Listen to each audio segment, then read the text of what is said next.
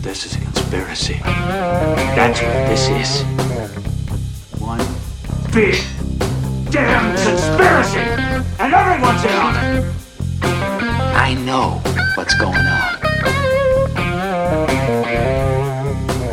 Did IQs just drop sharply while I was away? The person is smart. People are dumb, panicky, dangerous animals, and you know it.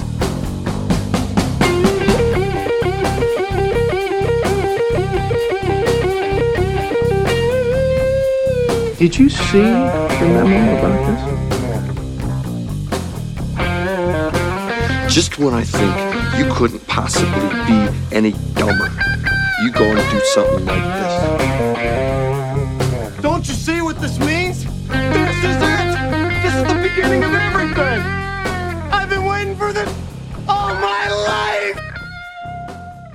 G'day, guys. Dropping a little appearance I made over at Cosmic Peach Podcast for her monthly breakdown shakedown. That's right. I joined Julia and we broke down the events, the symbolism, the hidden messaging that's all found within the Witcher series. Starting off the Blood Origins, focusing specifically on that as it sets up the whole tone of the universe and everything you find in it, and then discussing aspects of seasons one and season two. This is a really great one, guys. Um, I actually encourage you to go over to Cosmic Peach's YouTube page uh, and watch the video for it. It's really great. She's got some great stuff on there that we shared. And yeah, fantastic episode. Love what Julia does. So sit back, put your feet up, grab a coffee, and enjoy this episode.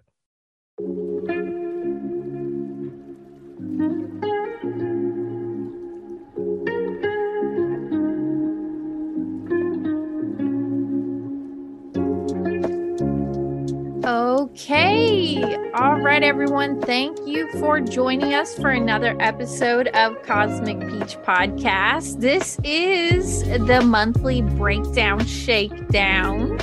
And we have returning champ Drew Misson from your Missing the Point podcast with us tonight. Drew, how are you? I'm great, Julia. How are you? I'm good. It's Saturday for me, Sunday for you. How's the weather over there? Uh, 38 degrees yesterday, stinking hot, and today it's only about 22 and really overcast. So I'm, I'm not adapting to the weather changes all that good. Oh yeah, it's like 45 here today. It was it was like 50 or something yesterday, but this is like our warming up season in Uh, Oklahoma. getting ready for It's- spring. Yeah, because once summer hits, it just hits and it's like 110 degrees every day for like 3 months. So What's the hottest it gets in Australia? I'm just curious. Uh, into the 40s. Um, can you do that in like dumb people language? in American, I can do it in American. Bear with me. So there's like Fahrenheit and Celsius, and big use Celsius. 22 would be like shivering goosebumps cold here. Uh, 104 degrees Fahrenheit. But it Mm. can get anything above the 40s. So into the 100s for you guys. Yeah, that's it's like 110 in Oklahoma in the summer too. Like that kind of hot where I have leather seats in my car. And I have to use a towel, like if I'm wearing shorts, or else it'll melt the skin stick, off my you leg. stick to your skin. Yeah, terrible stuff, isn't it? I had no idea it got that hot in Oklahoma. hmm yeah, but anyways, that's enough that. We are here breaking down some Netflix shows today, in particular Blood Origins, which is part of the Witcher. Uh, I guess it would be a saga. Yeah, the Witcher series or universe. series it's come to be series yeah and then i have a little bit on the first and second season of the witcher and i have some other interesting notes here but first let me get your thoughts what did you think while you were going through blood origins there's a lot going on there that's right in your face. I think we tend to notice it because we're in that type of community who who knows what it is. I think it'd fly under the radar for a lot of people.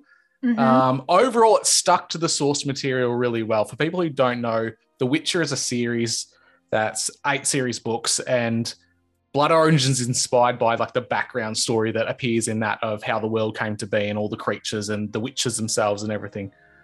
It's written by a Polish author, um, and his name is Andreas Sapkowski, um, which was later adapted into very popular video games, and the popularity of those inspired the Netflix series, and then the prequel series, which we're discussing at the moment, Blood Origins.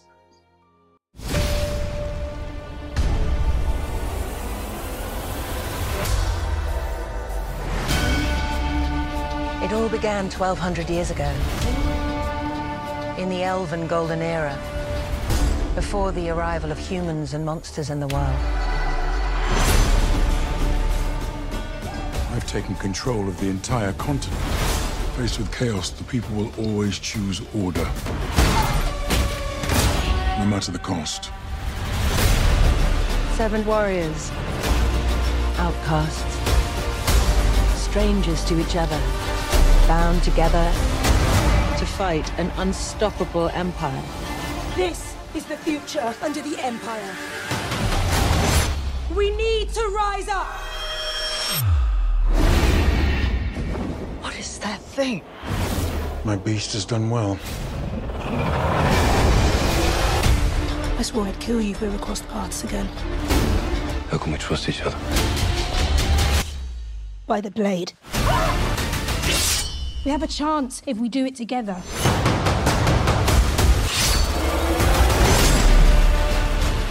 The monoliths are causing tears between worlds. A gateway.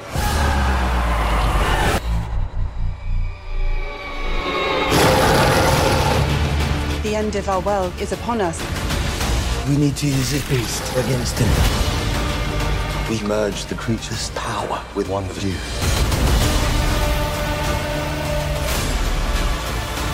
Come on, big lad.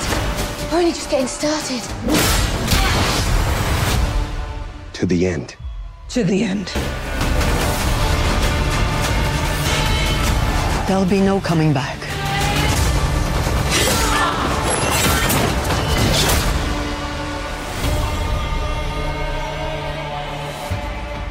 You're a bard. I am a storyteller. I need you to sing a story back to life. Are you sure you've got the right man for this?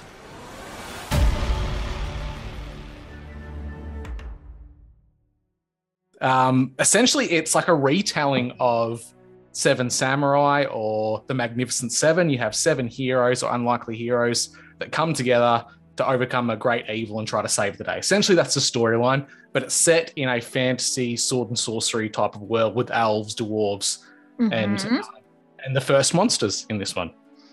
Yeah, so like many fairy tale stories, I think that blood origins could be representing different bloodlines of people. Just like how they use the dragon to represent certain bloodlines or the elves to represent certain bloodlines. And the whole Witcher story is how there was this conjunction of what they call the spheres. So they were all living peacefully in their own spheres, and humans were in our sphere, and the monsters were in their sphere. But there's an arrival of this monolith, of what they call a monolith, and it brings all these spheres together.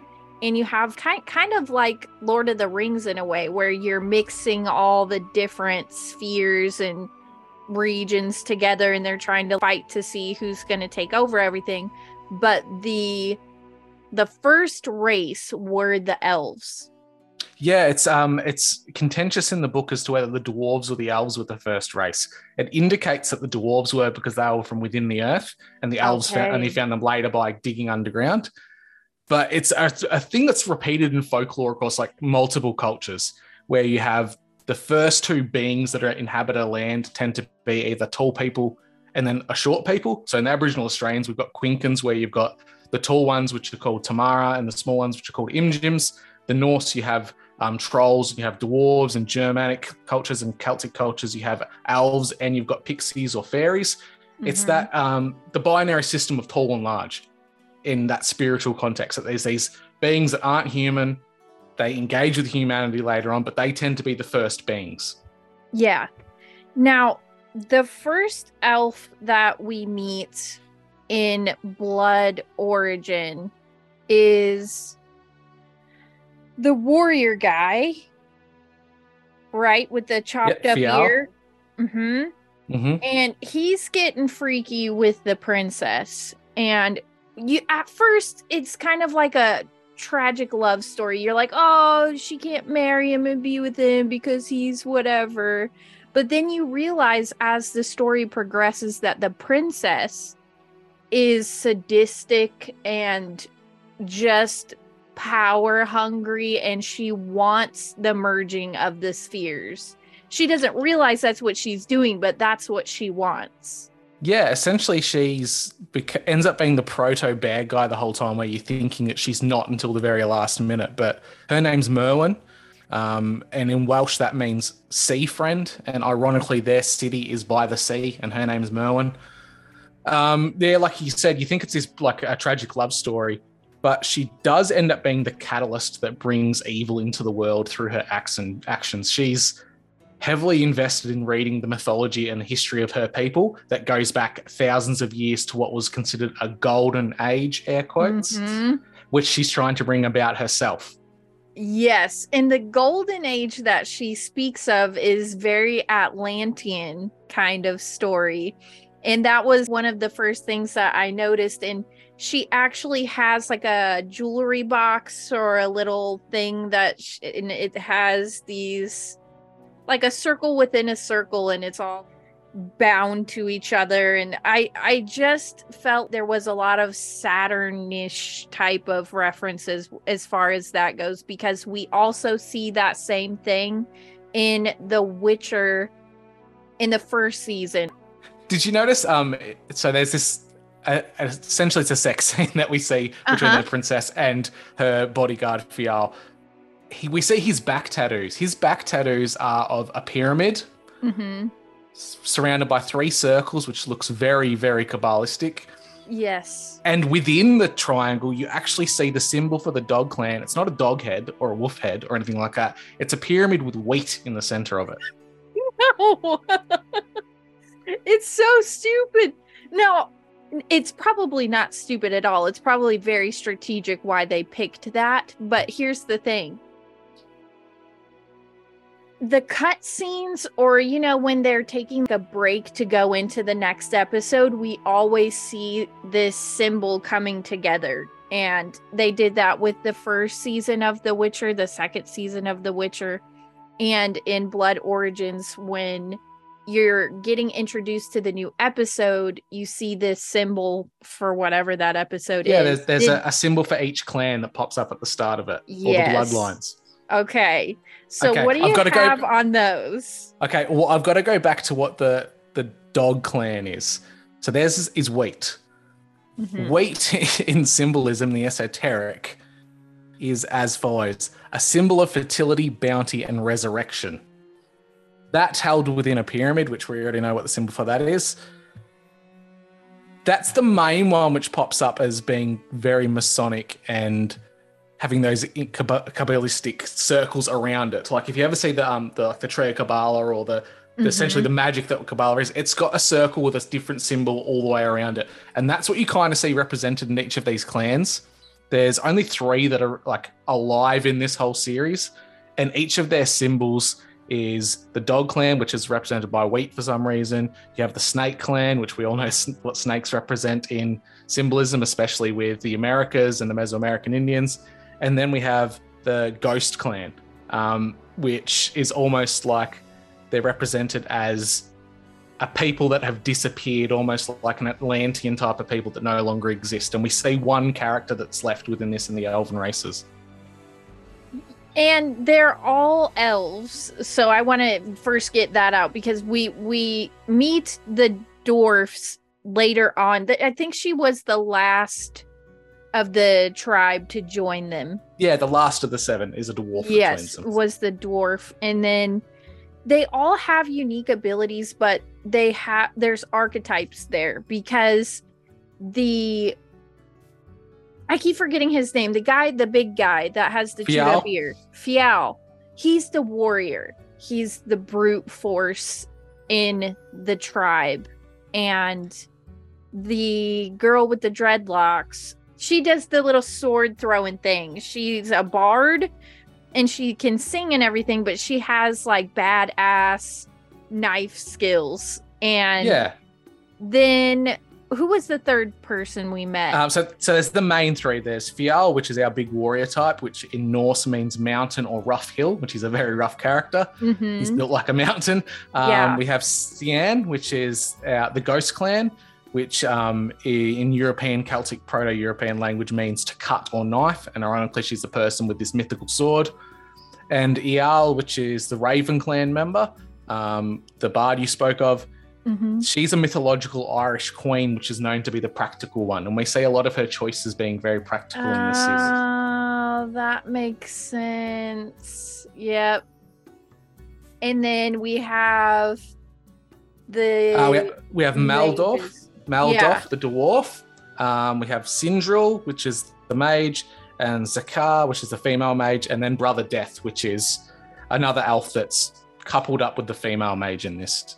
The guy with the two cleaver Mhm, butcher's mhm. knives. And you almost thought he was going to be a bad guy just for a second, and then you Yeah, we thought he was a bounty hunter. Yeah. Mm-hmm. The mages are interesting because they're what twins, Mm-hmm. and they speak And- a lot about that in Blood Origins. Yes, even to the point where a sacrificial event to gain power needs to be two twins that are born under are from different houses that are born under a celestial event, which is two asteroids flying in the sky. That the two children who are born on that time that are twins Mhm. themselves to different families have to be sacrificed to gain this power. And this is from our what we assume is the big bad guy of the series, which is Balor, which is the mage for this main city. Um, in Irish, he's known as the Deadly One, and in Irish mythology, Balor is a one-eyed monster, which later on his monster that he creates ends up having one eye. Mm-hmm. Mm-hmm. So what's Yeah. happened is there's these three elven kingdoms in this world, and they've been at war for a thousand years now. And the main food source they have is wheat, and the wheat shortages are starting to devastate them. So they're constantly at war for provisions and resources.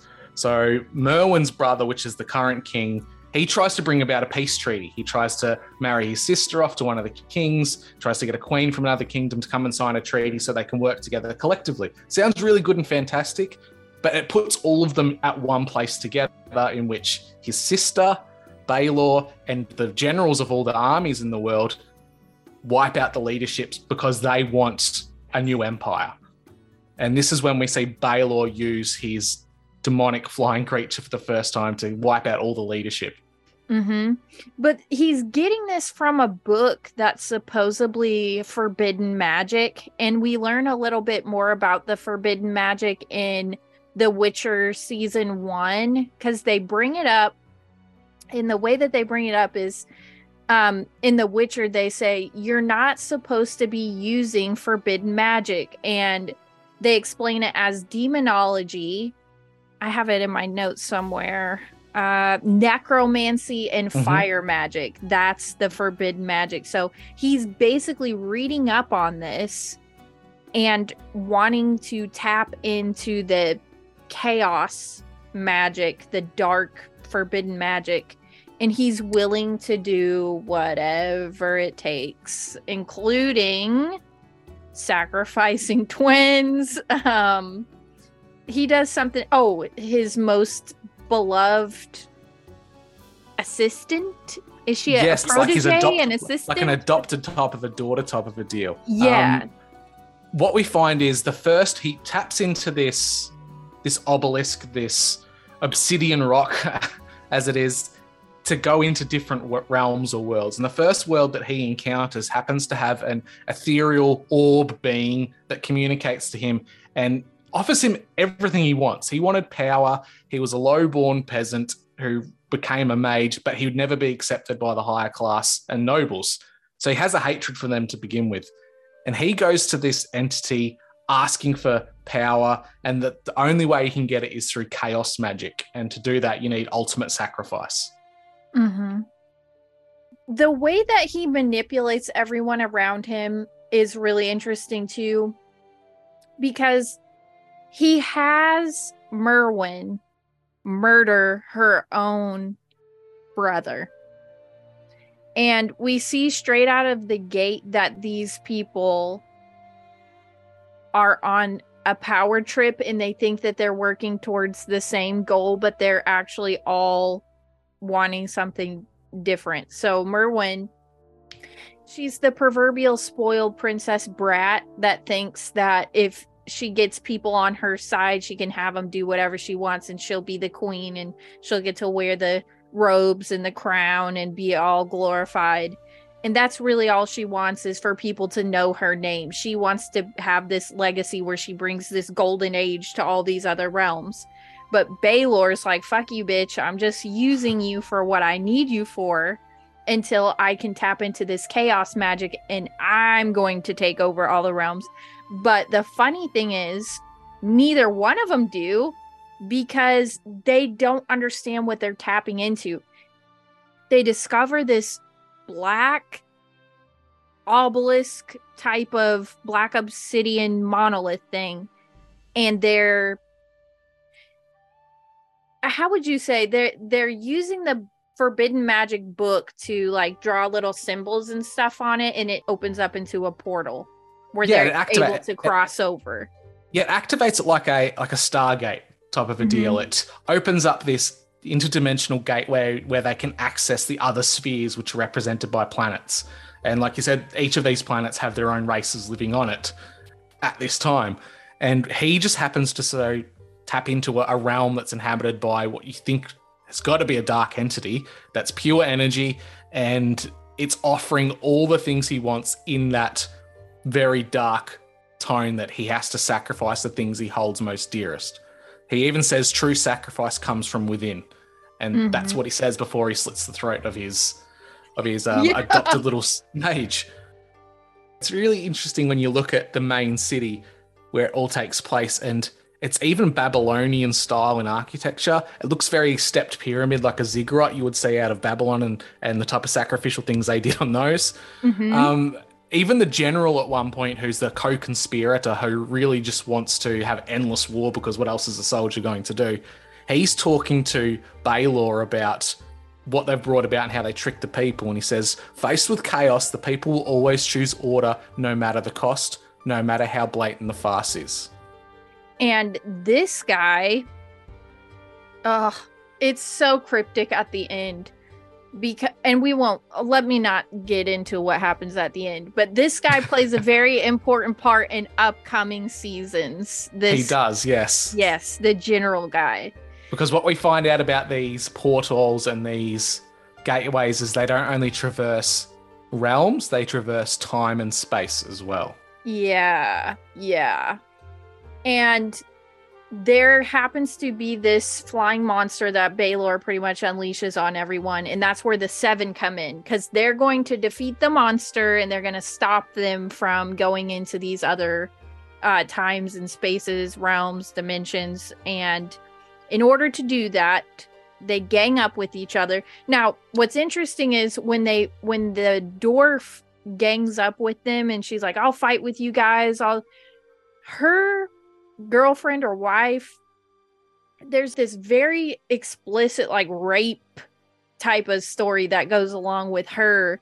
And her wife was raped and murdered by these elves. And so she hates elves and she has this huge hammer and she just goes around bashing in the heads of the elves that did this to her wife. And the hammer's name is Gwen, which is Yeah. her wife's name. And even some, there's even dark magic in that. Like dwarfs, like in folklore and historically, have always been great metallurgists and um, blacksmiths. So Mhm. naturally, she builds her own hammer, but she puts the ashes of her dead girlfriend into the hammer. That seems very occultic in itself. I know. Like it's trapped her spirit in there, and she says she talks to her when she's using She it. does. Like has she, She trapped her soul in there? it. You don't know. Yeah, because she'll be like, What's that, Gwen? You want me to smash this motherfucker's head in? you got it. It's like bang, bang, bang. So she joins the gang, and uh, they pretty much are the few against the many. And yeah, they they're they're trying to face off against this new golden empire. Um, and did you notice what the golden empire symbol was? What their two symbols are and their coloring? lay it so on the- me. So the golden empire symbol is actually an historical symbol, but they add it to the monster. The monster has these three tentacles on its head and it shoots like beams out of it and turns people into bloody mist. That's actually the Triskele or the Triskelion, which is a symbol that's consistent of three interlocking spirals that's used in the oldest Celtic folklore there is. It's best known to represent these three worlds celestial, physical, and spiritual. So it's almost like a an occultic version or a nod at the Holy Trinity. At the same time, underneath this symbol, you have the rising sun coming out underneath, like a golden dawn or the, light bringer. And then the colors of those are gold and blue, which are Masonic colors, and what we see happening in Ukraine at the moment gold and blue. Wow. I thought that the jewelry box was probably something significant because they kept bringing it up. You're saying it's the sun rising with the the rings going around it, and the the rings kind of represent the spiritual, celestial, and physical worlds. They also make mention to that in The Witcher in the first season, and um, yeah, The Witcher is super dark, but this sets us up for what happens in The Witcher. And the twin mages, these elven mages, they decide that the only way that they're going to overcome the power of this dark realm and the chaos magic in this beast is to take the beast's heart and like pull something out of it and put it into the warrior guy well actually he volunteers as tribute but it's it, to, into one of them to make them a witcher so now we're getting into like the alchemy of everything Yeah, so they try to travel through one of these obelisks to the main city to attack the the queen and the sorcerer and try to win the day, right? They end up getting thrown into a realm that they, they're not familiar with. It's got two moons, which is really ironic because in a lot of the early indigenous folklore around the world, there were two moons at one point. Anyway, this monster, like a, a giant centipede lobster creature, jumps out of the water to attack them. They jump through the portal and cut it in half, killing it. They think the only way they can beat the monster that Balor has summoned is to fight fire with fire and to take the essence of that creature and imbue it into an elf. So they're trying to combine the essence of this monster, but through its heart, which is often a sign of that's where you get courage from when you kill an enemy. They're pulling that essence out and putting it into an elf to create a, a monster of their own, which ironically is the prototype for what a witcher is. Witches Mhm. aren't born, they don't have magical abilities just naturally, they're made. Essentially, in the books, they're referred to as mutants. right a mutant now the the bard i forget what her name is the bard Uh, yep, so the bard is um, Eiley, if I'm pronouncing that right. Eiley. She's the one who volunteers initially to get the essence and take it and become a witcher. But she falls asleep and the big burly dude's like, I'll do it. And the whole scene where they're transferring it into him is very wild. And it's every bit up. And I love graphics, you know, I love it to look really real. And all the veins are popping out of his skull and his eyes turn black. And it's a beautiful Witcher moment. And you see that in order to defeat the greater evil, he has to become evil. And I watched an interview with the director, and they were saying they want to blur the lines between what's considered good and evil and what's in the gray area. And they almost alluded to there is no good and there is no evil. Everything's just evil in some kind of a way. And I'm the exact opposite. I think that there is good and there is evil.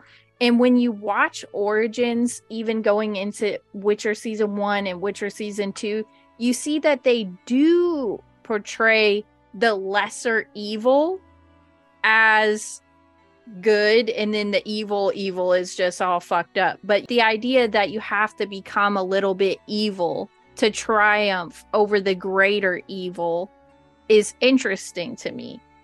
Yeah, it's um I've heard the argument a lot from people who are very air quotes spiritual and they think that the Kabbalah can actually be used for good and the only way to overcome darkness is to to know their teachings and to use it in a good way. They say that's like a technology. Technology isn't inherently good or evil, it's how you use it.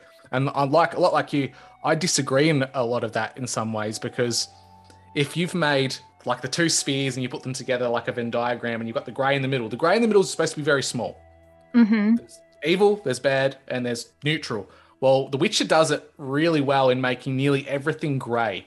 So much Yeah. that the witches are created. They deliberately go out, select boys at a very young age, and mutate them into these overpowered creatures that could snap and kill anyone at a drop of a hat. They have to Mhm. control the evil that's inside them. And we see that in what is happening in even in the Blood Origins. With the whole alchemy part where the mages are trying to turn him into this beast for the first time, the goo they're giving him is black. Yes. And he sees veins go black. He can see the evil taking over him. And it actually reminded me a lot of Prometheus with the black goo in that. Yes, I was actually going to bring that up, asshole. Thank you. So, Get to it. it's very Prometheus like the black goo. And it's not that I didn't really enjoy all three of the shows, but you see where, of course, Netflix. They couldn't just be the tribe of the seven that overcomes the beast and they win. No, they have to become through alchemy a form of evil themselves to overpower the greater evil. But why does it have to be like that? You know, this person who volunteered for the alchemical transmutation was an adult male. It then goes on to where they take like six and seven year old boys and inject them to mutate them. Most of them die. And they never have any females. Yeah. they tend to always, they tried a couple of times in the series with with females, but they would always die, so they moved to just boys. and just the thought of if you have 10 boys only five make it out but you have to have witchers so you're just going to keep killing hordes of young boys until you yeah, it's find taking it's taking the idea of sacrifice going the wrong way. They think that to sacrifice one boy's life to becoming a witcher is preventing the greater evil. Well, perhaps the greatest sacrifice is actually dying fighting a monster as a as a normal human being or alpha, whatever they are, just dying protecting people. Would that not be the more noble sacrifice? Well and think about it like this all the time and energy they spent into making the formula this black goo to give to these boys they couldn't come up with a way to separate the spheres again or Mhm. destroy the monolith like well, especially the the spheres are supposedly built by the dwarves, and like there are shattered, broken people in the series, but no one really delves into the dwarven arts and tries to repair what was done. They've- no You've got you've got all these races which are thrust upon this world, and they end up fighting out for dominance over this continent. But at no point do they ever try to get back to their own realms. Never. Never. They just try to dominate each other, which is really interesting to me. But let's go back to the storyline. So, big brute guy gets the mutagen. I'm terrible with names, by the way. I have all the names. okay. So I stayed up till like 3 a.m. doing my notes. I did all the notes for the first two seasons of The Witcher and then like all the beasts and everything. And then I watched Blood Origins again and I was like, oh, I remember everything. Here I am. Just watched it seven hours ago. Can't remember one name from the See, show. I'm I'm the opposite. I break down the names too much and spend way too much time Well, on the good. behind So- names. So, so Fjall is our great. big guy. Fjall. He volunteers, gets the stuff, he turns into a witcher, but it's not like the witchers we see later on. He's the first witcher, has no control over himself whatsoever. And just like I said earlier, with becoming a little bit evil to destroy the greater evil, he friendly fires. You know, he'll he'll just rip anybody's head off. Um, but they set him a loose in the capital city, and he does destroy the monster. But I mean, do you want to talk about the ending a little bit? Do you did you find anything weird about it? Um, the the conjoining of the spheres is pretty iconic in it because it sets up the whole universe of like that Tolkien-esque style of all these races living together and not knowing each other and just being cast into that world and having to to live alongside one another. In a lot of ways, it's it's almost like I'm trying to make connections with with biblical scripture that it's almost like an inverted version of the Tower of Babel. Like to, it's like the Golden Empires, the United People have all got the same language. They're, just there, and all of a sudden, they're cast out and they're scattered and they've got different languages. Well, the conjoining of the spheres is almost like that, except it's people being brought into the world instead of casting out in the world that's already there.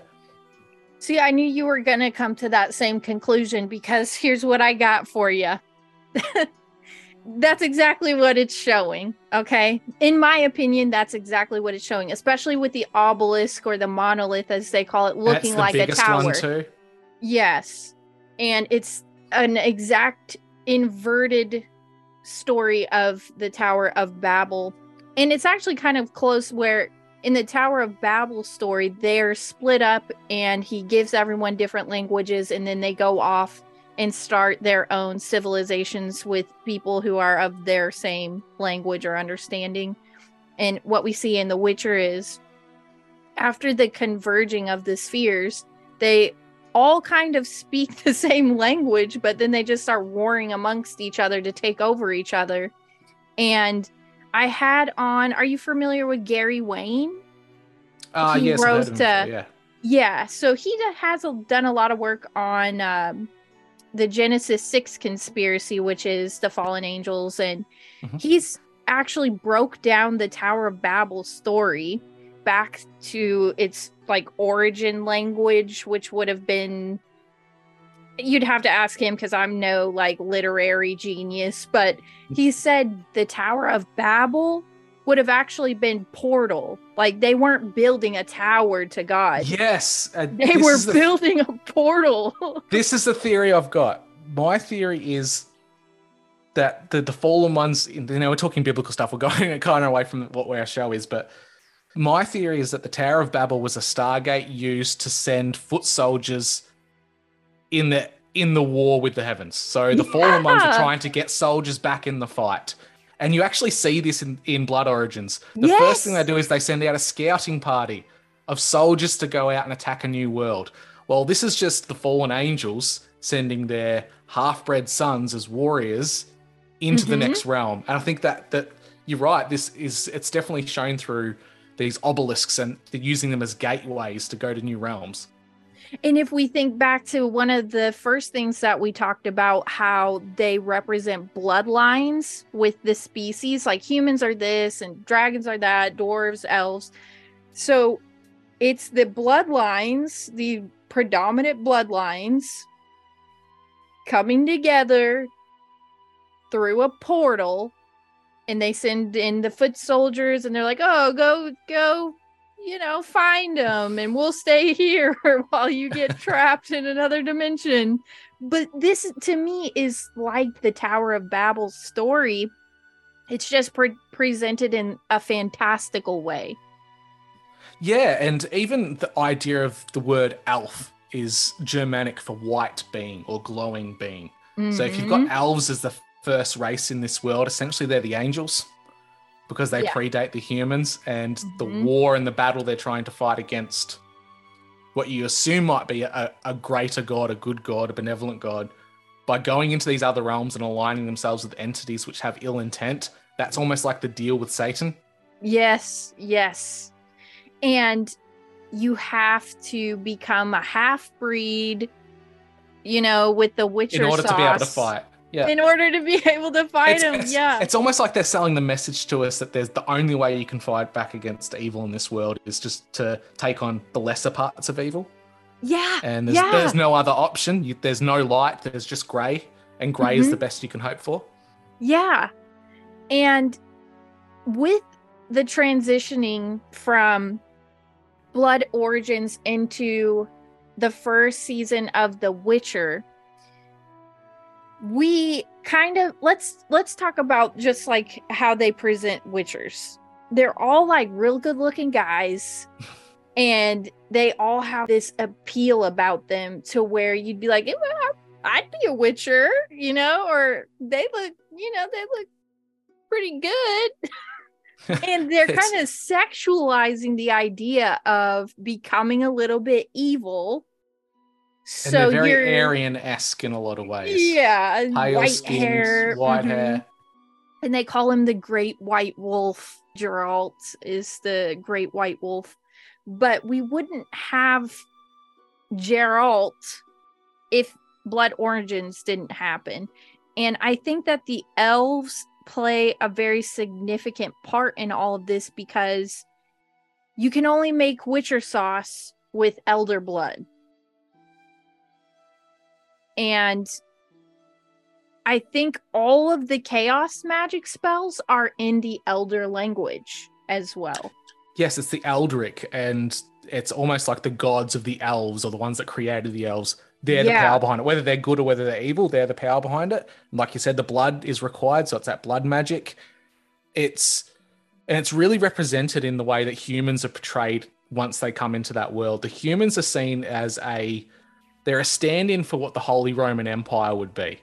They're actively at war with the elves. They're trying to kill all the monsters, all the things that aren't human, and they're portrayed in this Holy Roman Empire slash Spanish Inquisitions type of a style. So much that the first scene we see of Blood Origins is set in the current timeline, air quotes, where the Temerians are attacking an elf camp.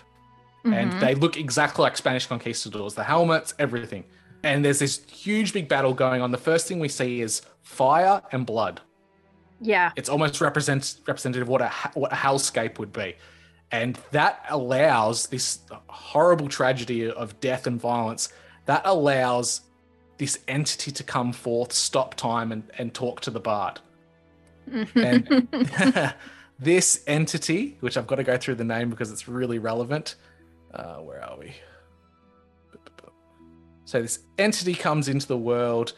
It stops everything. Jaskier says to, to this entity, What are you? And it says, I am many things, many faces, and many places. Then why do you look like me? Because you love yourself and I have I have other faces. Would you prefer another? So this is almost like talking to Satan. Like Satan goes by many names and and has have has been known by many things in time. I'm so glad you brought that up about Jaskier because you think that the cutscene doesn't mean anything to the story because at the beginning you're like, oh, it's this fucking asshole again. and then he's just a bard. Who cares about him? Well, this demon approaches him and wants him to write a song about what takes place in Blood Origins. And Exactly. it's exactly like you said, oh, well, this isn't, you know, my true face. I'm just presenting myself to you in the most appealing way, which is you because you love you. So you selfish prick. yeah. But the demon is asking Jaskier to perform this song about blood origins so many people will remember it and many people will know about it.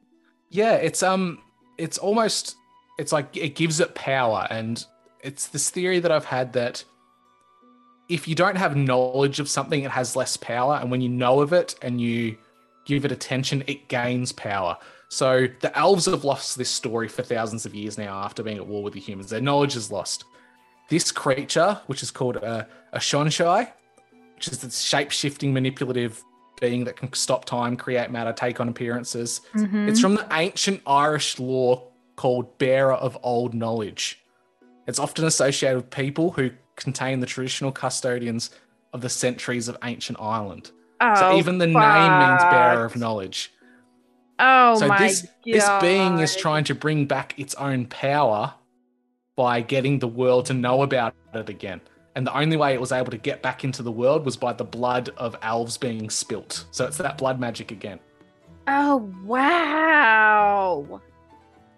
See, and I didn't even I did all of the beasts from the first and second season of The Witcher because I thought they were interesting and I thought you would think that they were interesting. And I think that they play a big part in the story of good versus evil or evil versus evil that they're trying to portray in The Witcher because like I said, they're taking like truthful things and they're making them fantastical for the sake of the show, just like the Tower of Babel and the monoliths and and even darker what they than what they are in traditional folklore. Like there's a lot of playing the video games, you see a lot more of the monsters in in that universe.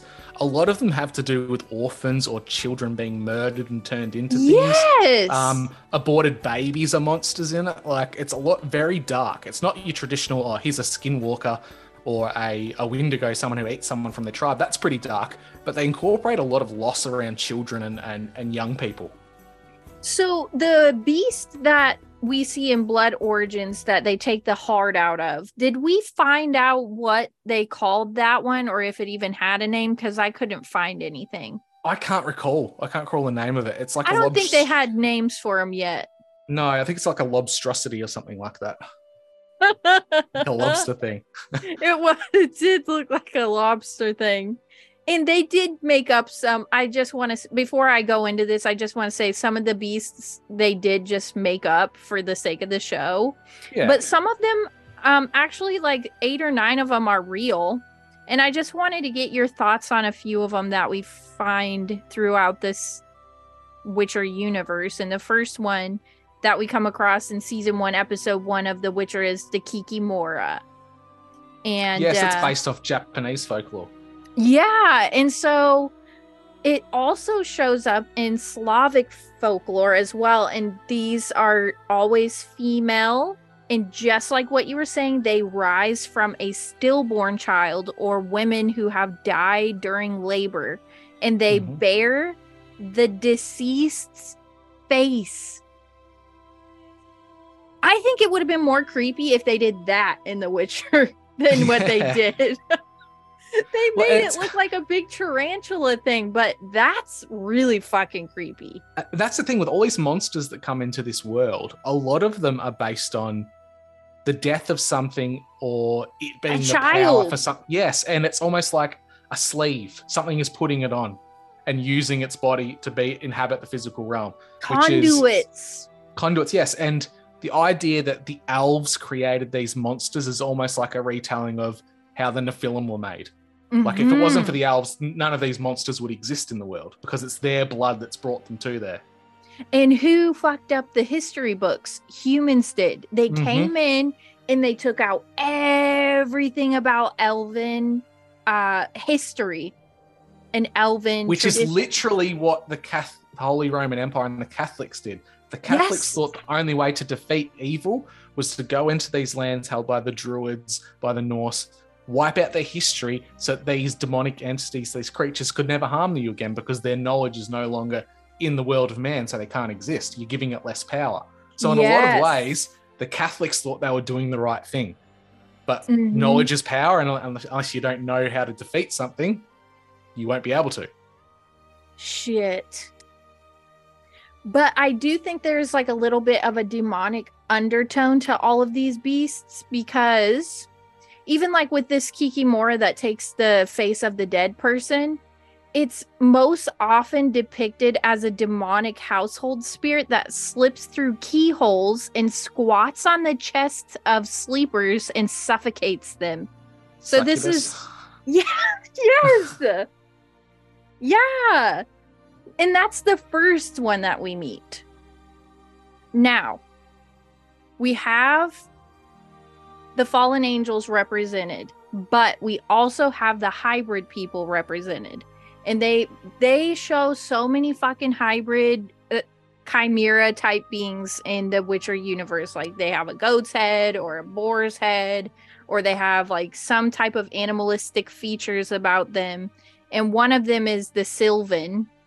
And this caught my eye because, as we've discussed before, every mythological tradition on the flat plane has some variation of hu- human animal hybrids walking amongst us. Now, the Sylvan is. It looks kind of like a fawn, but it has human characteristics about its face, but it still has horns and hooves and It's almost like a, a pan. Like a, it's like the Right. Roman or Greek version of Pan, which is ironically what a lot of symbolism around Satan is based off. it's funny you say that. That's exactly what I wrote in my notes. I said it's probably based on the story of fallen angel god King Poseidon taking revenge on King um I think it's Minos by cursing Minos, his yeah. wife. Yeah. Um and he basically cursed his wife to have the fornications with a bull and the child would look something like what the Sylvans are and it's funny because the first joke that Geralt he like punches it in the face and he's like, Would your mom fuck a goat?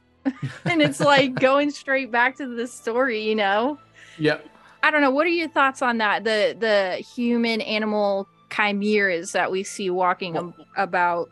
I think that's a really it's really tipping the hat to what we see in pre-flood, the pre-Adamite peoples, where the human genome, the purity of man, was so tainted and so manipulated that all these creatures existed that the slate had to be wiped clean. And they're Mhm. representing that with a lot of these monsters. Even the idea of the half elves in this, half elves Yeah. shouldn't exist because elves and humans shouldn't be copulating. Even the half elf blood is has its own speciality around it because it's mixing their blood with human blood and it allows blood magic from human sources to be used to like a lesser extent. So it's almost like Mhm. setting up the Nephilim. Yeah. And going back to um the princess Merlin. Merwyn sounds like Merlin. Let's just It is. It's a female version of, Mer- of Merlin. right. Okay, Yeah, so yeah. so she's obsessed with what I would consider to be like the antediluvian civilizations like Atlantis and the golden yes, the golden era. age. And the reason they call it the golden age is because of the story that you and I are presenting that they are showing us in a fantastical way what it would have looked like maybe Babylonian times. So they're trying to get back to that Atlantean civilization. They're trying to go back to the Poseidon and the Zeus and all of that. They want that, but they want to be the next generation of the gods. They want to actually be worshipped. Merwyn is super power hungry like that. And it's interesting because she at one point has like a geisha type of makeup on. Yes, and her crown is a rising sun also. For the right. Yeah. So I just, you know, it's it's all fucked up. Where her Um, brother's crown was a a very Greek inspired one. So it's definitely like his kingdom was the surviving elements of Atlantis. So much Mhm. that the city was on the ocean front. They had a giant um, statue of a Poseidon esque type of deity on the waterfront. Even the way that it was laid out kind of looked like have you ever seen the depictions of Plato's Atlantis? Yeah, it's like um, concentric circles or like layers within layers. Yes. Yeah, the city was set out like that, like the highborn in the middle at the highest point, and then it goes layers, it step down as it went out towards the lowborn Yes. peasants. Even the architecture in this show is pointing back to something pretty specific. Yeah, and even the, like the monsters you mentioned, they a lot of them are made up to a point, but they are drawing on elements of creatures from traditional folklore, and it heavily implies that like a lot of these half-bred creatures, these human-esque hybrids, are like harkening back to the gods of Egypt or Mesoamerica, where you've got these beings that taught man how to do things, but they weren't entirely human. And Yeah, it's almost right. like in my mind that they are the, they're surviving elements of the flood that Mhm. got away and tried to create their own empires. Now, did you notice how they always make humans out to be like the fucking bastard assholes that just ruined everything? Now, Yes. what would humans represent in this? The humans would represent, of course, like God's perfect design and God's perfect creation. And they make humans, especially the ones that take over Cintra, Yes, they're the like Temerians. the fucking assholes. Like what Yes. humans came in and ruined everything. This is what they tried to do, I think, through this. And there's been through the Catholic Church, unfortunately, I think there's been a way to demonize Christianity in general. And they repeat that in this. All the humans are portrayed as this Holy Roman Empire type of human superiority thing. Played it, they're painted as the bad guys in this in general. But what they're trying to do is survive in a world full of evil now. They've come from a, a realm that didn't have any of that, and they're trying to survive. And their way of doing that was wiping out the knowledge, killing off the creatures, and Mhm. trying to survive. And that's like really what a lot of the Catholic Church did. So it really does put them in that that light of being the bad guys and the scumbags. And think about how they treat the Witchers. They hate the Witchers. They think that Because they're, they're an abomination. yeah, they hate evil. And you're like, damn, why do they give the Witchers such a hard time? They're out here like killing the monsters and they're because it's first off, how you make a Witcher is fucked up. They have to do alchemy stuff and drink herbs and black goo all the time just to have those supernatural abilities. And when a witcher comes to your town, you're like, "Oh, fuck you, guy!" you know, and you're like, "Why are they so mean to the witchers?" And they want you to be sympathetic, not towards the humans, To the evil side. to the to evil side. Yes, Yeah. it's it's inverting everything. How's this for a connection? The witches, like we said, have those Aryan attributes. They're like perfect specimens. They've got all this power. The blonde and white hair. The eye color's amber. Humans, the Temerians, are as shown as like this Spanish-esque type of Roman Empire. The Spanish Inquisition actively tried to wipe out bloodlines in history shit. one of the bloodlines they targeted was Rh negative, which were a people of the Basque region in Spain, or between Spain and France, who supposedly had a violet eye color, which made them easy to recognize. So if the witches had violet eye color, I'd say it's exactly what it is, but I think it's hinting at it. But Because they don't trust the Yennefer witches, they has hate them. vi- Yennefer has the purple Mhm. eyes, Yep, and she's like exactly. the worst one out of all of them. And she had so okay, before I get ahead of myself, let me go over a few more monsters and get your opinions, and then I have to drop this Yennefer stuff on you because she's a whole nother fucking story. Now, there is the Striga, which is a vampire prototype Like a type Strigoi, of yeah. yeah. And um, you know, this is proliferated across southern and eastern Europe, you know. And it's said that when a pregnant woman was cursed, the baby would become a mm-hmm. striga after it died. And so what the fuck with the babies? It's because there's an innocence there. That's what it's about. They're they're untainted by the world. They're they've got no skin in the game. They they're just what they are. And to be a defenseless, poor little baby, and then I wouldn't want to be you. a baby in the Witcher universe. Oh God, no! You'd want to be highborn in a castle somewhere, protected by all those horrible Yeah. humans. I'm not gonna say I I'd probably want if I had to choose and I had to survive, I'd be a mage. But I'd just be a mage that like healed people that got fucked up in like Yep. horrible battles, you know. Um, then we have something called the Selkie or the Selkiemore, and that goes back to Scottish, Irish, and As- Icelandic folklore. And they speak of the Selkie, which was basically a mermaid. Mhm. And it's a marine legend that tells of people who are half fish and half human. They live in the water, but they can shed their skin and take on a human form. And much like this story from The Little Mermaid, they are very attracted to human men and come to shore to seek the fornications and reproduce with them. So, I mean, that's Always straight up like The. Little Mermaid, you know? Yeah. Yep. Definitely Shapeshifters again, though. Exactly, and it's always walking amongst us that we can't see what's there.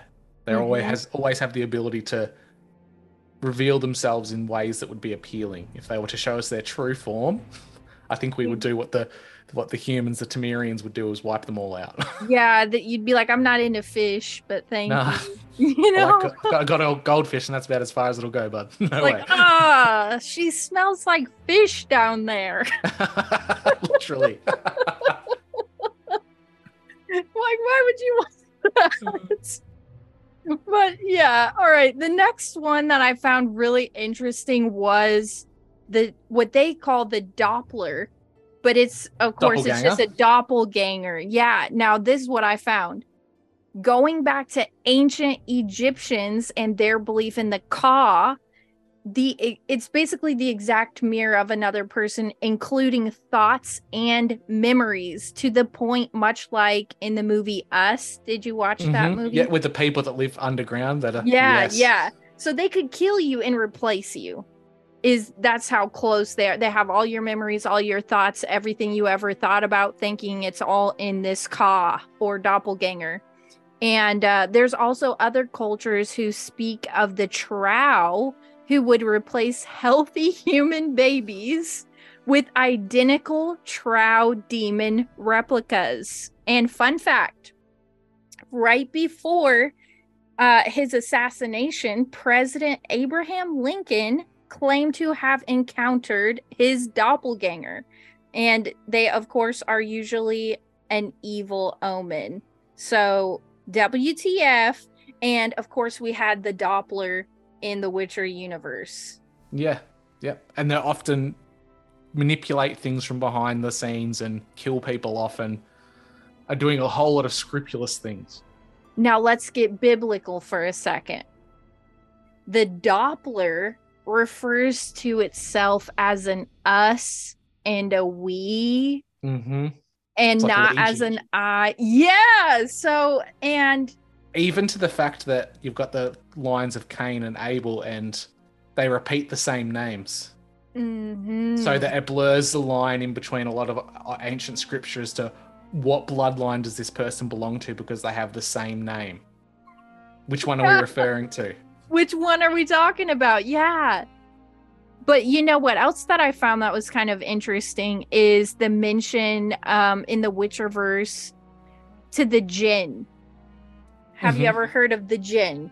The jinn, yes, the jinn are um, the Middle Eastern uh, deities or spiritual creatures, which the genie is based on in Western culture. Yes. Now, Often The- made of fire. Which is In- freaky as fuck too because and now let me tell you what i have a like a personal experience with the jinn. And um i wanted to lay this on the line for you. When they brought up the jinn in the first season of the witcher i got straight up chills because i dated someone for a while from saudi arabia. And um they were very conscious of the jinn. They would be like they're everywhere. They can do this. They're they associate them as being like the classic demonic spirits or they just want to get in your body or they just want to do things like a trickster spirit would. And you know, everything I would do, this person would be like, if you do that, you're welcoming in a jinn. And I'd be like, what the fuck is a jinn? you know? Any little thing, you know, they have these superstitious practices around if you leave milk out overnight and you drink it in the morning, you'll get a jinn. No, they have all these little things that, you know, be careful because you'll get a jinn. Um, they would even go as far as like you can't compliment newborn babies. If you give a newborn baby a compliment, like, oh my God, their eyes are really big and beautiful the next day the baby would go blind or something like that because of the jinn spirit this demonic. So you had to say mashallah after every time you give somebody a compliment or you eat or do these certain things so a jinn wouldn't get you. And by the time i got done with that relationship i was like we need to part ways um this isn't for me like this is very this is very strict and i kind of like to uh just do whatever i want all day and not have to be worried about getting attacked by a demonic spirit but it's very serious to them Yeah, in Islamic culture, the jinn actually predate the angels. isn't And it that said that- wild It's said that uh, the jinn walked on the wings of angels bef- um, in the before times. Think And about that's the that Whole, and that's and the original idea of when a jinn is trapped, and it's usually they're trapped in a gem or some kind of a precious stone. When they're trapped in something, when you summon them out and you ask for your wish, they always have there's a cost to it. So if you wish to be wealthy, one of your family members would die and they'd leave you their inheritance. Yeah. If you wanted, um, you wanted to be beautiful for all time, you might get turned into a statue that never, never changes Wow, made of stone. yeah. So it's like a trickster. There's a cost. Yeah, the trickster side comes to it with that. Now, if you think about it, they do kind of make it like a genie in the Witcherverse. You get three wishes, but you know, they're not exactly what they are supposed to be. For me, I just felt Disney has done a bang up job of including all of these demons in their movies. You know, I just mentioned uh, The Little, Little Mermaid, a second ago, and now we have what Aladdin, which is a Middle Yeah. Eastern type of uh portrayal of Morocco or something like that. But we have the Jinn. Frozen. Mm-hmm.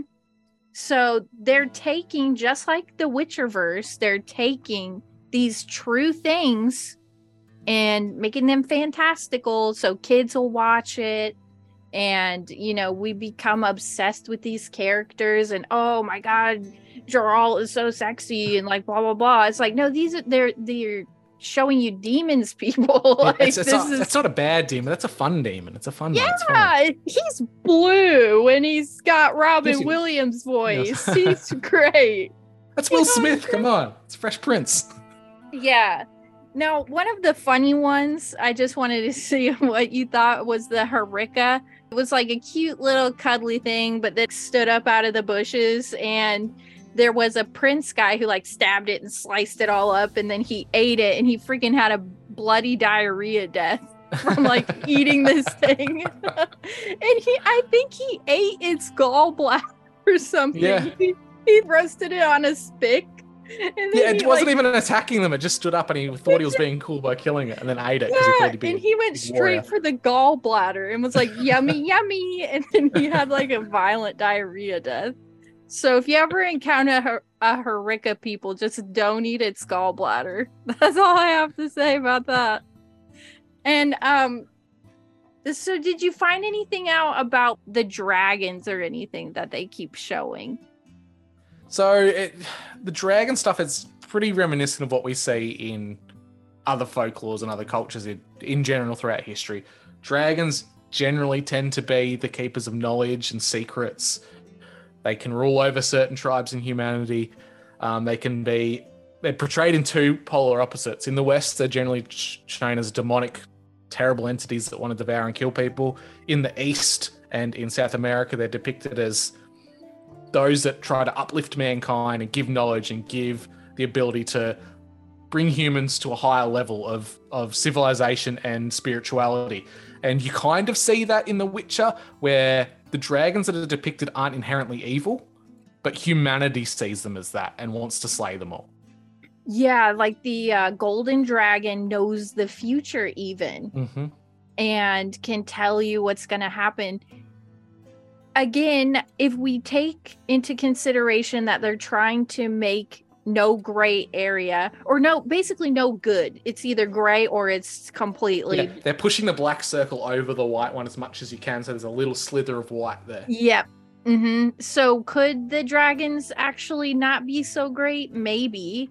And then, you know, the Greek word for dragon was D R A K O N. So like Dracon, which made me think of Draco. You know how they're Mhm. always saying like the Draco reptilians. And I thought that was interesting that D R A K O N is where they get dragon from, but it actually just means serpent. Mm-hmm. And then if you take the word either even farther back, it just means to see clearly. Did you find that too? Mm-hmm. Yep, what the sure did. fuck is going on with that? But this So is the problem. Julie and I spoke before this, th- thinking, um, I've probably found a lot of stuff I think you found, so I tried to avoid it. But now we're looking at a lot of the notes that's pretty much the same. Great minds think alike, right? They do. But so most ancient depictions of dragons, by the way, are just huge boa constrictors. So yeah, very serpentine.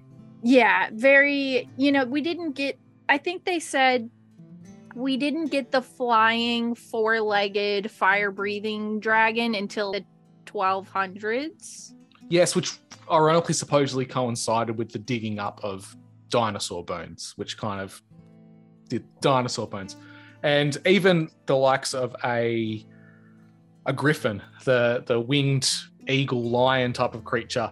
Supposedly that came from the skull of a triceratops because it had the beak, but My fucking knows? ass. That was probably a real thing. yeah, well, looking at what scripture says, possibly. Yeah, that was one of it's like they got a petri dish of all their DNAs and went, let's make this thing and let's mix these two Mhm. things together. Which is ironically what the Greek gods did. When the Greek Yes. gods created monsters, generally it was a lesser god breeding with humans and it created all kinds of issues. Or a lesser god breeding with animals, Mhm. which is just what the fallen ones did in the Bible. Yeah, now we would call them cryptids, but they called Yes. them by names. You know, we would just say, Mhm. "Oh, well, that's that's in the cryptid family." You know, it's a It's just a chupacabra. chupacabra. Did you just say chupacabra? yep. yeah, it's a Jersey devil or whatever. But for them, they had names for these things. Like if you look at ancient Egypt, there's a reason like the Sphinx looks the way that they do, and they have human and animal type of beings. And um, we do see a lot of those, of course, in The Witcher, but they they incorporate a lot that have ram or goat horns, and I think that's harkening back to the devil, in my opinion. And the last one that I have on my list that's worth noting, I do have a little bit on the Bruxa, uh, but it's really just another vampire esque type of shapeshifter creature. Um, but I thought the ghoul was interesting. Did you have some notes on the ghoul? No, but I do know about the ghoul within the, the story and in folklore. So throw it at me. What have you got? All right, so this is what I got, and you can probably expand on it. The first accounts of ghouls began just like the jinn pre Islam, and they actually aren't the undead as many believe.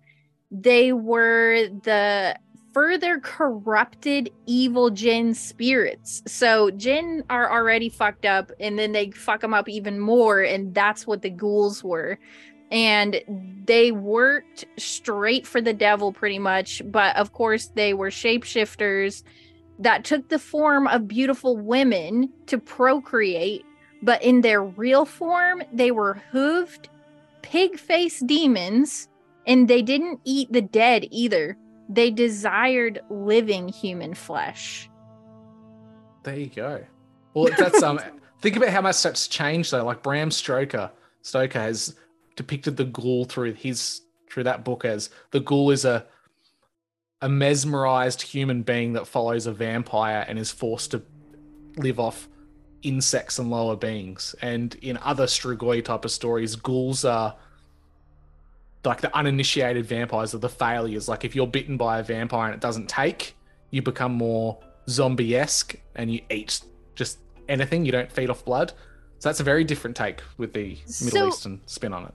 but they they do this though they take what the pre-islam version of a ghoul is and they make it so ridiculous or unimaginable that you'd never think this thing really existed but it seems like it's just a, henchman devil spirit that shapeshifts and looks like a hot chick uh, so they can have babies in the human realm and they what a nasty eat- trick. What a nasty you know, trick. but you know you better hope that they don't shapeshift right in the middle because they're a hooved pig faced demon i think i'd rather smell the fish girl than uh, oh, gross. Probably need a lot of alcohol. right Oh. If you're done with the monsters, I want to throw at you who I think Merwyn actually is. yeah go do it Okay.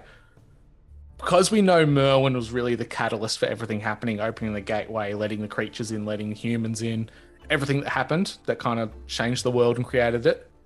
She's actually the whore of Babylon. oh yes absolutely 100% she is a So- whore and from babylon Yeah, she's so the whore of Babylon is from the book of Revelation, and her full title is in Revelation 17 as Mystery Babylon the Great, the mother of harlots and abominations of the earth. Wow. That's exactly the character she plays too. And she brings about the abominations of the earth throughout the rest of the mm-hmm. series. and just her little bitchy face. I So almost Oh my god. I was just dying for her to get sorted or knifed or something so i wouldn't have to keep looking at her. She just had one of those faces that was like i just want to take your fucking head and smash it into a wall you know the characters that are just over privileged they think like the sun shines out of their ass and they know everything this is that kind of character. And at the end, even after she's been gutted like a fish, she stumbles. Remember me. Yeah, stumbles onto her throne with her crown on, and she's like, "Worship me." Uh, in her Yes. in her last dying breath, she says, "Remember she says, me." Remember me. And that points to the importance of oral based history and passing down stories orally because we know books can be rewritten, books can be burnt, the burning of Mhm. Alexandria, um, how history has changed on a whim.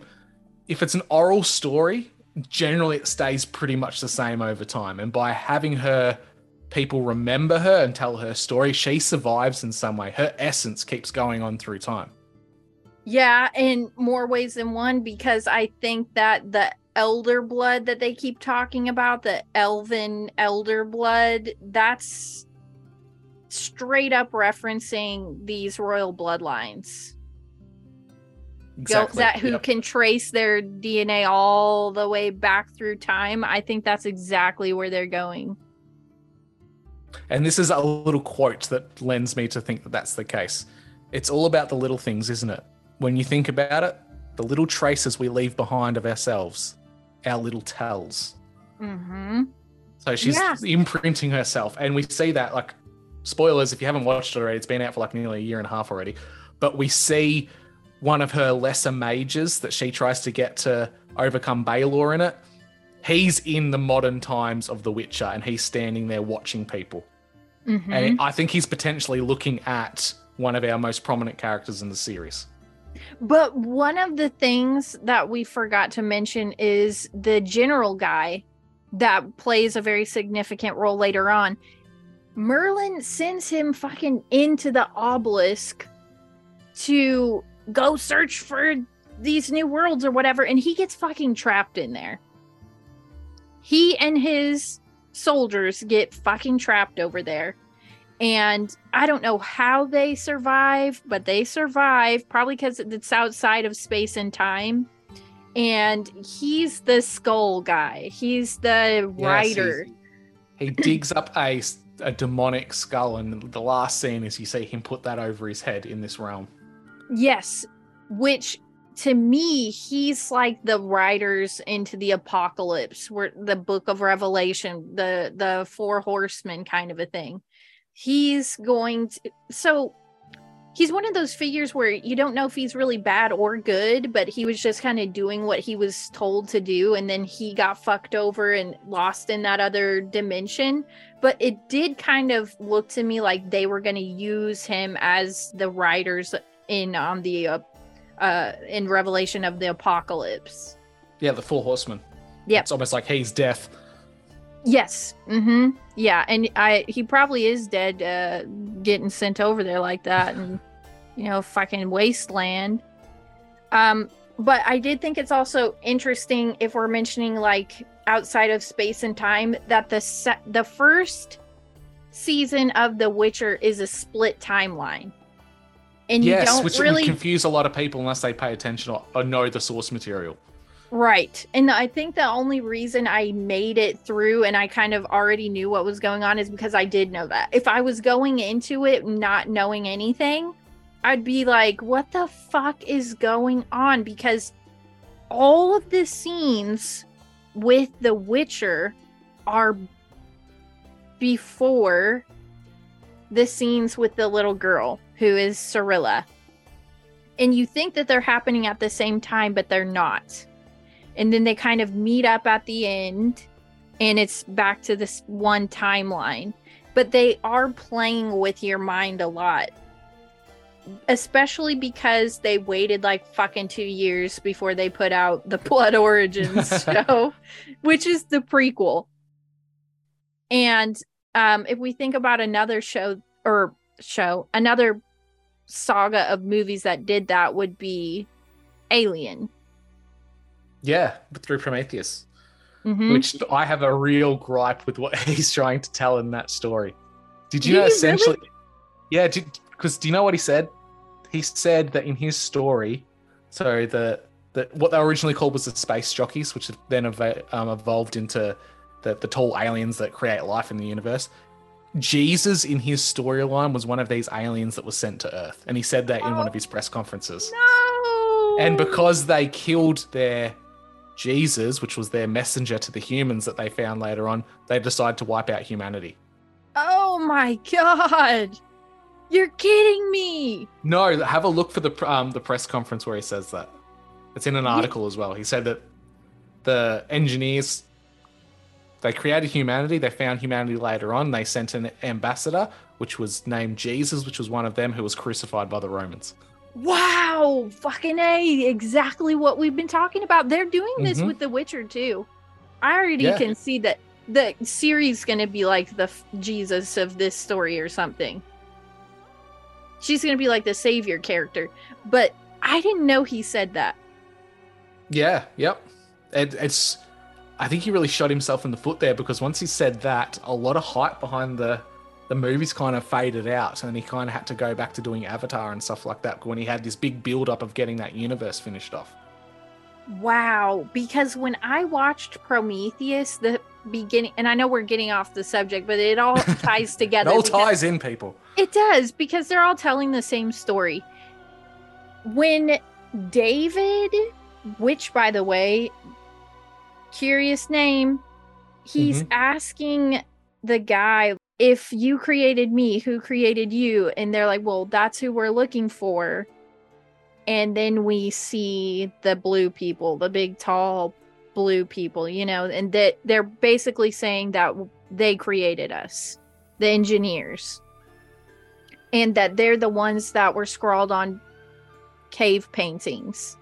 And I've said for how long have I said, Drew, that these cave paintings and these beings, and they're going to say that they're coming back and that they're our saviors. Yeah, they're really going back to the. It's like a, a post paganist revolution at the moment where Christianity is and the West is under an all time assault, and people are going back to these ancient pagan beliefs and and entities and trying to make it out that maybe they were something, which they, they probably were something very real, but they're putting it in the light of a saving force that's going to come and stop all of humanity's ills and save the planet and stop deforestation and all the great, wonderful things. Yeah, and I would won't be. just point them to the end of Prometheus where Mhm. they wake that big motherfucker up from his slumber and he rips their heads off. So, do you want that, people? you want that? Because that's what they're going to do. They will give a shit about you. This way you want to be when Jesus comes back? yeah, if, I, if I'm going to say uh, something that goes along with The Witcher, is that just like in Prometheus and Alien Covenant, they're making the lesser evil Except the good yeah the good thing. And the bigger evil is what you have to fight against but you don't have oh to my become god. what I just I just visualized it. When you've got the Venn diagram of good and evil, black and white, and the grey's the small bit in the middle, Mhm. if you're moving the black over the white, what is that symbolic of? It's symbolic of an eclipse. fuck off So the sun, like the light, is being extinguished by darkness. oh my god we just solved the world's problems in one podcast episode aren't you proud of yourself I'm really pat on the back. Well done. Yes, well done. because you know what? In the first season of The Witcher, they talk about bringing about Lilith, and they're looking for girls who were born under the eclipse Mm-hmm. of the black sun. so yeah, I mean, they're this is what they're doing. This is, I mean, there are so many Garden of Eden type scenes in the first season that it's just like over fucking whelming. it is oversaturated with it and it's like you said it's almost like they're trying to desensitize people to things by throwing it in your face so often that it becomes really great that if you try to talk about it, you're just talking about a TV show. That was on that series. You're nuts. Yeah, You're getting something yeah. from TV. But no, it's been around for hundreds of thousands of years. In the so did do you remember anything from the first season? Um, it was really hard to even having read some of the books and played the games. It was hard to get into because of that timeline shift that you see in it. But um, yeah, it was it was pretty good with the source material. Um, I think Blood Origins has a lot more in it than what The Witcher It does. The It- second think- season is has almost nothing in it. You have I to could- watch Blood Origins in setting it up because it's going to Mhm. just put things in perspective. Yeah. Like I said, they they reference the apple a lot. They reference Lilith a lot, Garden of Eden type of scenery a lot in the first season. And one of the things that you had mentioned is they were uh looking for the bloodline descendants with like the violet eyes. And Yennefer, one of the mages that we meet in the first season, does have purple violet eyes, and she is the only character with purple eyes. And uh, she has a hunchback at first. I would, you know, I was like, if they don't get this hunchback off of her, I can't finish this season because she was horrendous looking. She had the twisted up face and a big old hunchback. And um, if we're talking about genetic mutation, she said the reason she was cursed with the twisted spine is because she had elven blood. Yes, and that's what you have to think about. If you're going off, and this is a tangent of like mainstream science, humanity has an unbelievably high number of genetic mutations and genetic issues that you don't see in wildlife in the rest of the animal kingdom. And it really suggests that our DNA has been tampered with to some degree. That's why people jump on board with the outside intervention alien hypothesis. But it could be spiritual as well. If our DNA has been corrupted, to a Mhm. certain extent. There's no wonder we have all these genetic abnormalities where kids are born with spina bifida and all these horrible afflictions. Now, let's take it one step further just based on that spina bifida. If the Shriners Hospital is a bunch of Masons and they're selling this spina bifida stuff that they're pulling out of these kids, don't you think that they're using that it's almost like they need kids to be born like this so they can pull this sack off of them and sell it on the black market or use it for rituals and like do all this stuff with it Yeah, it's almost like if all these afflictions are mutations because humanity's bred with something we shouldn't have that, say, has an otherworldly background. If you're targeting these kids with these afflictions and you're removing that DNA, are you trying to get a perfected sample of it so you can cre- recreate the giants? And it's just like you said with the mutations, this is all black magic alchemy stuff. And it goes back to our DNA 100%. There's something in our genetic code that they're tampering with, and they're trying, just like the mages in The Witcher, they're not magical without practicing chaos. They're nothing more than conduits. And either you are a conduit or you're not, but they're looking for these people who are born as conduits. It's not that they even know that they are, but either you are or you're not. And if you are a conduit, you can be selected, like in The Witcher, to use chaos for their bidding. Not not what for what you want to do, for what No, they need you to do. Yes, it's almost like they're looking for the special sauce, and it's so diluted. They're trying to find the best little receivers, the best antennas that can tap into it, so they can use it. Like we know that cloning exists. They cloned a goddamn sheep, and God knows what else. What are they cloning with specific bloodlines that say they may be found in the past three years with PCR testing at a Mhm. global level? Yeah, right. 23andMe, all Mhm. those types of things. Who are they targeting? and Who are they finding? Right. A lot of gingers, I'm sure. Probably. And just to go back, this isn't the only fantasy setting where there's people with violet eyes. The Targaryens in Game of Thrones in the book are depicted with violet eyes. Why because they they didn't have do that in chaos the blood show magic. though? They didn't know. They have chaos blood magic in their veins. That's what allows them to tame the dragons. And they also have white hair, just like the witches. Wow. So this tells me all these little things they're drip feeding into all these stories and tales, things that are popular culture now, are harkening back to what was probably a very real bloodline.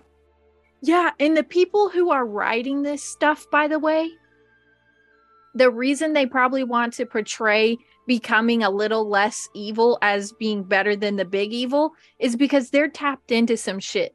That's how they're able to, you know, a lot of people will write in a vacuum or they'll like have a download, quote unquote, of all these Mhm. ideas and they'll, oh, yeah, and it just came to me. Well, where do you think that's coming from? you know either you know about some shit like tolkien he he probably knew about some shit. I think i've read stories about where he f- discovered this library of forbidden textbooks or something and put all this thing but a lot of people are kind of channeling into this info and you see an archetype being repeated. So i mean even when they go to this school Aretuza in The Witcher, she's demonstrating how when you use chaos, you may want your stone to lift, but you have to pay a price for that. So she's lifting the stone with one hand, and in the other hand, she's holding some daisies. And as the stone lifts, the daisies die. And she's showing you can't summon something from nothing. And isn't that the fucking truth? You know, they're able to practice these black magic rituals with a price. You always have to sacrifice something in return. Yeah, and this this reminds me. I was having a conversation with a gentleman recently about architecture in Victoria, my state of Australia. It's very Masonic in a lot of the capital cities, so much that our war memorials are portrayed in a like sacred geometry way. And our theory is that they're actually harvesting the energy from the fallen soldiers who have died. That's the sacrifice, and they're using that energy for their own purposes. Oh, fuck off. So it Really? would, be the same in America. If you look at like the Nat Tomb of the Unnamed Soldier in the States, a lot of those, there's a lot of like DC, a lot of Mhm. Greco Roman, a lot of Egyptian architecture.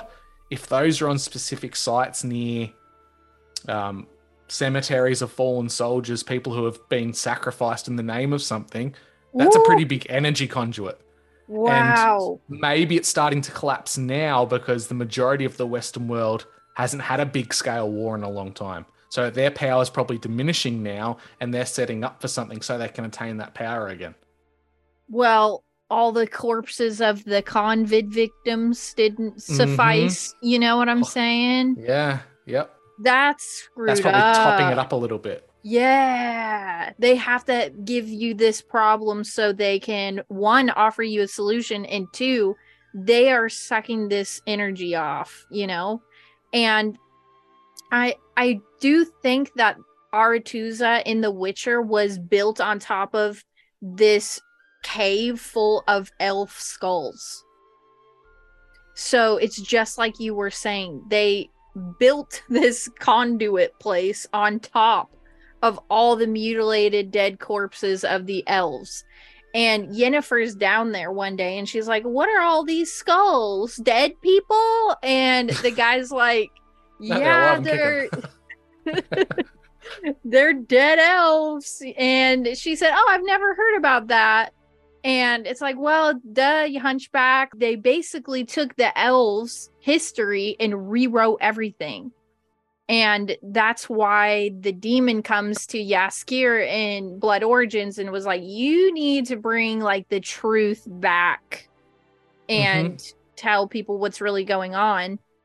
And even, do you remember when she turned some of those little girls into eels and pushed them into the pool because they were just conduits for chaos to power up the the building itself?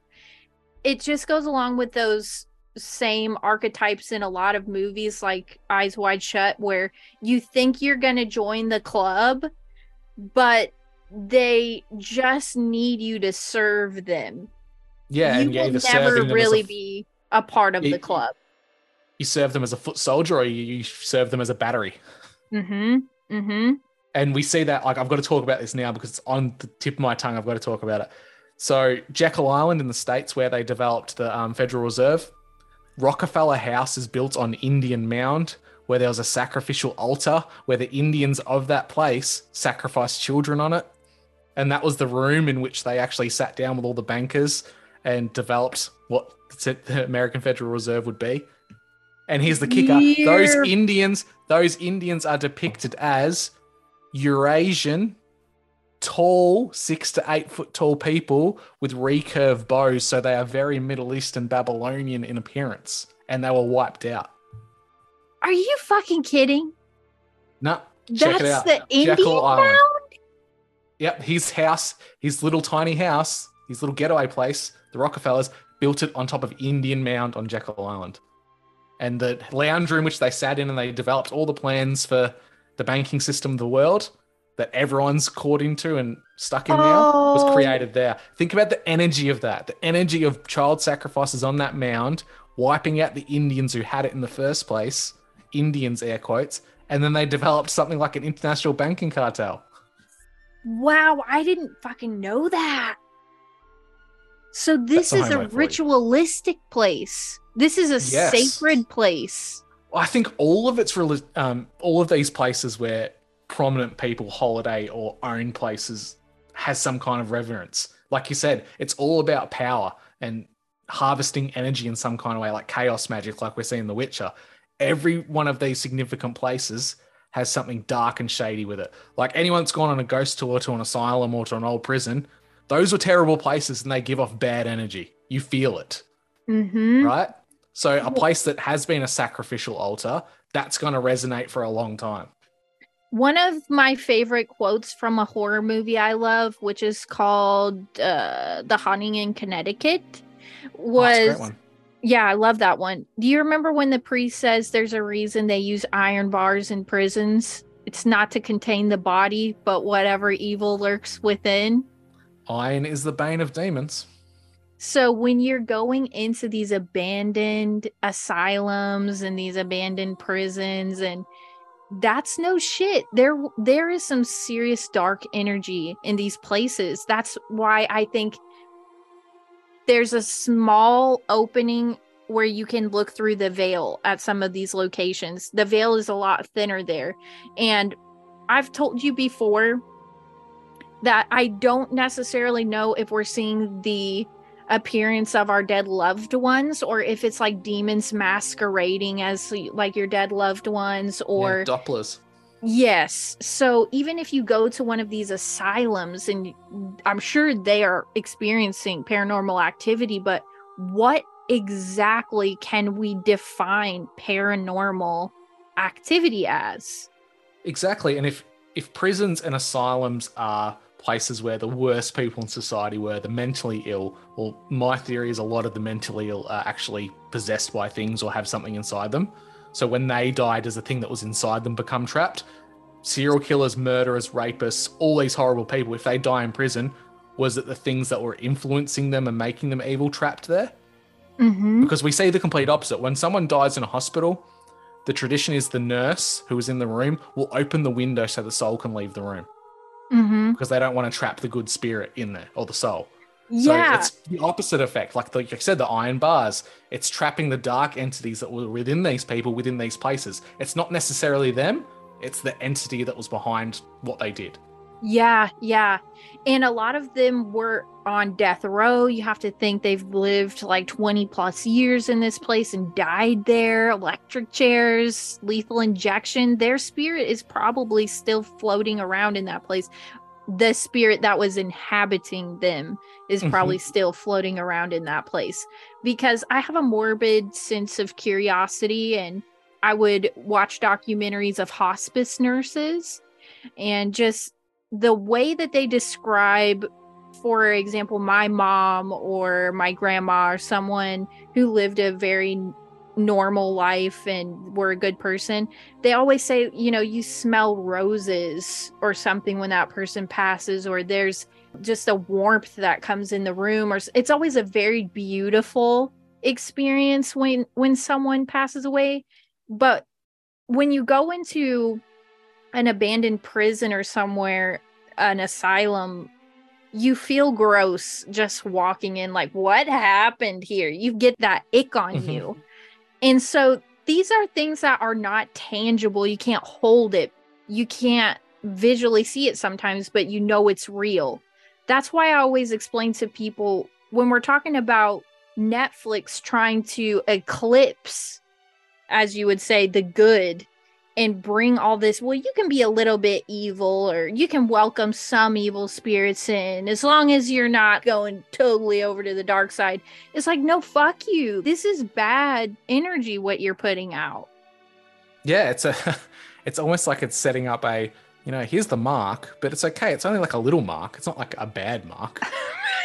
yeah just take just a some black goo and yeah another thing that i if we're talking about like the horror of babylon as well with these mages if they attend Aretuza to learn how to manipulate chaos before they leave they see that guy who fixes everything on them so they're physical specimens and perfect in every way so they fix her hunchback and her mangled up face but they remove the uterus and the ovaries. You mm-hmm. have to pay something in order to gain something. So they're basically making all these whores of Babylon. But in order to do that, they have to remove the uterus and the fucking ovaries. And it's so dark and dirty and gross to watch that scene. And all she does for the next like six episodes is try to get this ability to have children back but there there is a reason like Geralt said that they make witchers and mages to where they can't reproduce because they've basically used evil magic in order to be a conduit and, Yeah, and the- thank and the- god and they the can't have kids That's it. And the idea of creating kids, it's it's a it's a good thing, right? It's it's It's you're bringing life divine from world. Yes, God. exactly. It's a gift from God that you're able actually able to do it, and it's it's really actually quite concerning that today that there's is an unofficial push for girls who suffer from painful periods to get a hysterectomy. If it's too painful, just get a hysterectomy. It's fine. You know, They- you don't need kids. That's a very good point. They are pushing that a lot. You know, just get a hysterectomy, or if you have PCOS, they want to give you uh, treatments that pretty much make it to where you can't have kids. Yeah, even the idea of birth control, it's the like statistics are pretty staggering now. Long-term use of birth control absolutely stuffs a woman's cycle to the point where it's nearly impossible to have a kid. It's possible, but very hard. You know what else keeps you from being able to have kids? Um, chemotherapy. Mm-hmm. And they're pushing a lot of chemotherapeutic drugs on us that we don't realize are chemotherapeutic, like the turkey basters. Mm-hmm. They're chemotherapeutic, and um, I've even had some people in my family. I won't say who they are. You know, after they got basted, their hair started coming in curly, and you know, a lot of people who undergo chemo for breast cancer or any other type of cancers, you'll notice that they'll lose their hair, but it'll come back like a weird texture, like curly or coarse or wiry. And I think it's it's so obvious to me that these turkey basters are altering some of our genetic makeup. And um, you might think this is interesting as well. I worked with someone whose husband had to go through chemo and before he did the treatment, they made him donate some of his baby gravy and freeze it because they said he if she was to get pregnant by him after his chemo treatments, the baby would be born all disfigured and possibly without limbs or have mental retardation or something like that. Yeah, well, even chemo in itself is like fighting fire with fire, right? It's a horrible slash and burn approach to treating cancer where sure it works a lot of the time but it absolutely destroys your body and your immune system Mm-hmm. It's like fighting evil with a lesser evil. A lot of modern medicine is that way as well. So It's everywhere. It's all over. And how many of the foods that we eat, or how many of the uh, experimental treatments have we taken that gives us cancer? And childhood cancer is, you know, off the charts compared to where it used to be. And Oh, here we go, all the way back to where we started the symbolism of wheat. Wheat is something humans are not supposed to eat. Essentially, it's a selectively bred, air quote, selectively bred grass. And that's not a, a play on words, a bred grass, right? That when you eat it, the carbs, if you're not burning it off and doing the right things and you're eating too much of it, your body turns it into sugar. What does cancer absolutely feed off? Sugar. What is the worst Mm. thing a human can have? Sugar. And that's been a staple of the human diet for centuries now. the, and they've Like, it's almost like included that was on purpose. they've included it into what? True. Mhm. In the pyramid, right? Yeah, in the food pyramid. And we saw the weight in the pyramid of the symbol. Wow. In The Witcher. Oh my god. That's fucking wild. And it takes up the biggest component too. Like it has carbs as being the biggest part. Not the mo- it's not the most nutritious by any means, but it's the most calorie dense food. Not the best calories. It should be predominantly meat and vegetables, like leafy greens and things like that. yeah. I don't know if you got a chance to listen to the episode that I did. It was a solo episode on um like plagues and epidemics.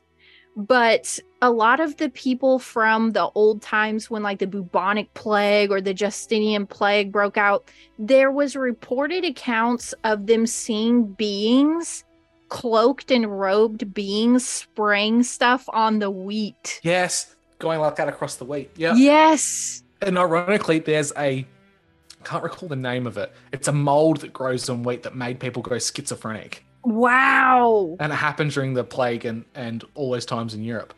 But you look at the way the human body has changed from when we started cultivating crops of like corn and wheat. We had really strong jaws, really big teeth, and now we've got little tiny subtle jaws, and our teeth rot all the time. Whereas if you don't eat wheat or sugar, you have strong teeth.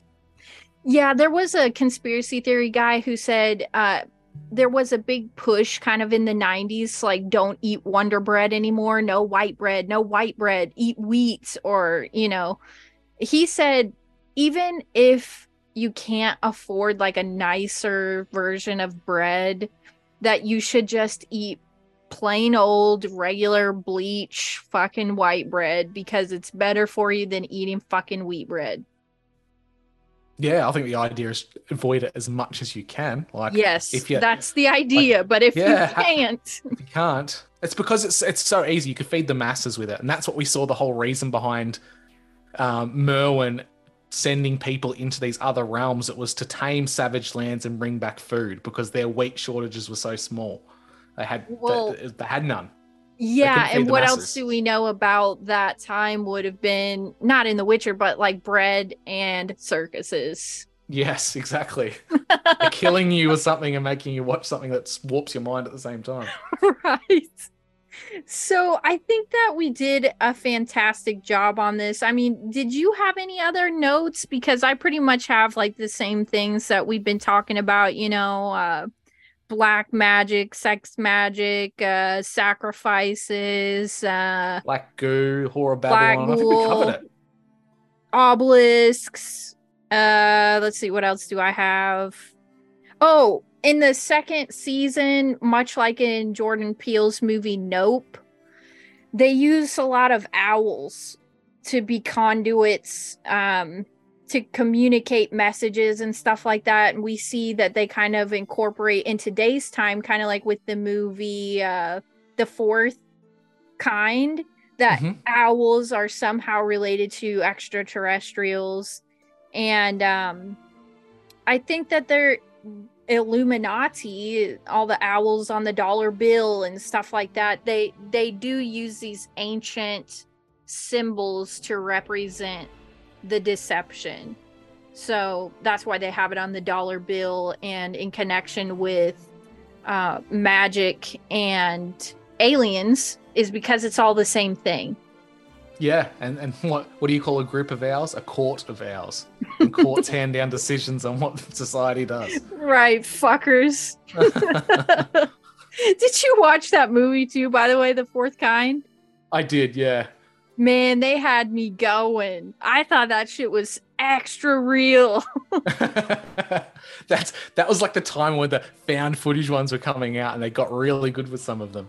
yeah, that was one of them. I was like, oh, this has to be real. They even had like a fake actress playing the quote unquote real psychiatrist and then the Yes. split Milla Jovovich scenes. Uh-huh. I was like, oh, this is so fucking real. No, Alaska, everyone disappears from there. It's totally real. yeah.